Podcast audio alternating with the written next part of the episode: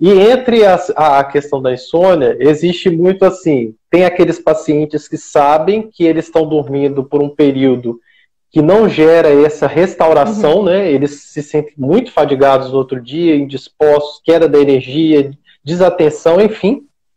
E aí eles vão buscar uhum. ajuda, uhum. né? E quando eles vão buscar ajuda, a primeira coisa que eles chegam no consultório é eu quero um remédio para dormir, não é isso? É. Essa é, é, a hora que vem os desafios, porque a gente tem que mostrar para o paciente todas as coisas e variáveis que estão associadas ao ato de dormir. Sim. E muitas vezes é difícil para os pacientes terem a percepção de que o sono realmente é uma estrutura que precisa ser respeitada. É. Né? É. E ele precisa ser respeitado desde o seu início até o seu é. fim. Então, Comenta pra gente um pouco assim, tratamento da insônia. Tá. Qual é o lugar do remédio? O lugar do remédio, ele não é a primeira linha, quase nunca. Existe uma tendência, é uma tendência natural da sociedade medicalizar a vida nesse momento, né?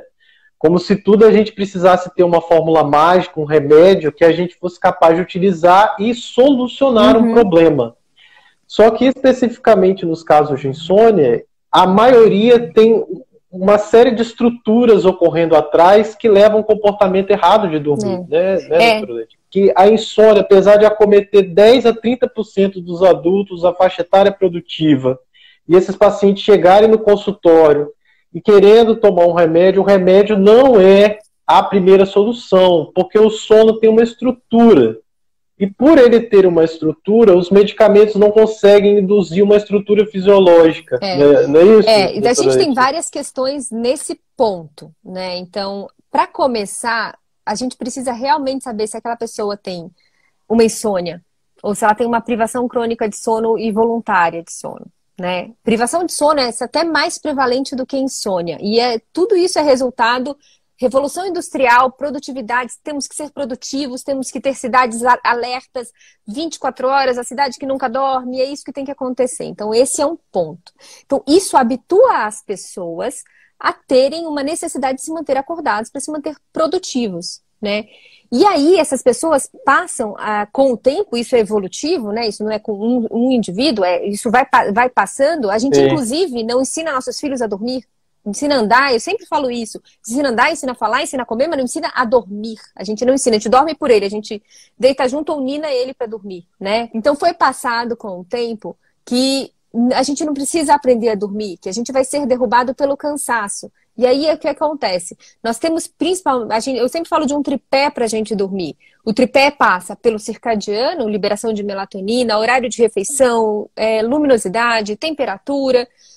O cansaço do dia, que é o processo que a gente chama de homeostático, então o que, que eu canso durante o dia e como eu vou estar cansado na hora de dormir, né? Que horas eu, eu durmo ou não. E o terceiro é o comportamental. O comportamental, nós somos habituados a não relaxar e acalmar a nossa, a nossa mente antes de dormir. E aí é que começa o ponto da insônia, nesse processo comportamental. Muitas vezes a gente tem questão circadiana, Muitas vezes a gente tem questão homeostática, né, do cansaço, mas o comportamental é o mais importante. Inclusive, a base do tratamento das insônias. Por quê? Os remédios para insônia, o que, que eles vão fazer? Eles, eles vão fazer você relaxar induzindo sono. O que, que é induzir o sono se não sedar? É uma sedação. Nós estamos sedando o paciente, a pessoa está sendo sedada. Então, ela não está passando por aquele processo de uma forma natural e saudável né? Então, é. só que essa, isso passa por percepção do meio, percepção do seu próprio sono, você perceber se você tem sono ou não tem sono. E essa preocupação que se atrela ao sono, que está dentro ainda do critério diagnóstico, lembra que eu falei dos critérios durante o dia, de você ter preocupações com relação ao sono? Então, essa preocupação vem de noite. Né? Tem até umas tirinhas engraçadas que é de programa de comédia, que é a pessoa deitada na cama olhando para cima com o olhão aberto. Ai, meu Deus, duas horas. Eu tenho aquela reunião, não vou conseguir render, não sei o que, tarará. Três horas, meu Deus, eu não dormi nada, eu preciso dormir, eu tenho que, eu tenho que dar um jeito de dormir, eu tenho que levar meus filhos na escola às sete horas da manhã. E, e assim vai. Quando dá cinco horas, o cansaço, ou seja, a adenosina, o acúmulo de adenosina, vence aquela pessoa, ou seja, do nosso tripé. Um deles não tem mais como aguentar, derruba a pessoa, e ela dorme pesado na hora que ela tem que acordar, na hora que ela tem que acordar, ela tá cansada pra caramba com muito sono. Porque o processo de relaxar a mente, o processo de acalmar, a percepção do mundo dela, toda a percepção dela não tá permitindo que ela relaxe. Então, aí é que tá a base do é. nosso tratamento.